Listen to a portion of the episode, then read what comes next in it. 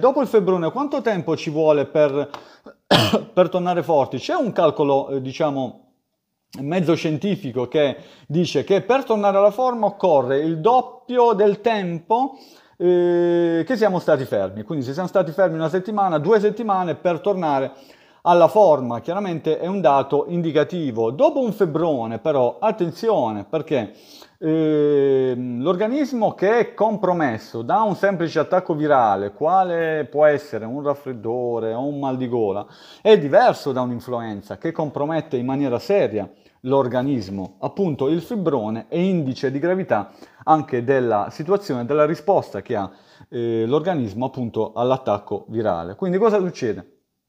Dopo che sono passati 3-4 giorni eh, dalla scomparsa della febbre, se ci sentiamo in condizione, perché molto spesso lo strascico di spossatezza eh, ci impedisce anche a livello di volontà di uscire a correre, ma se, ci, se eh, ci sentiamo bene, iniziamo, ma iniziamo in maniera graduale, con carichi dimezzati rispetto a quelli che avevamo.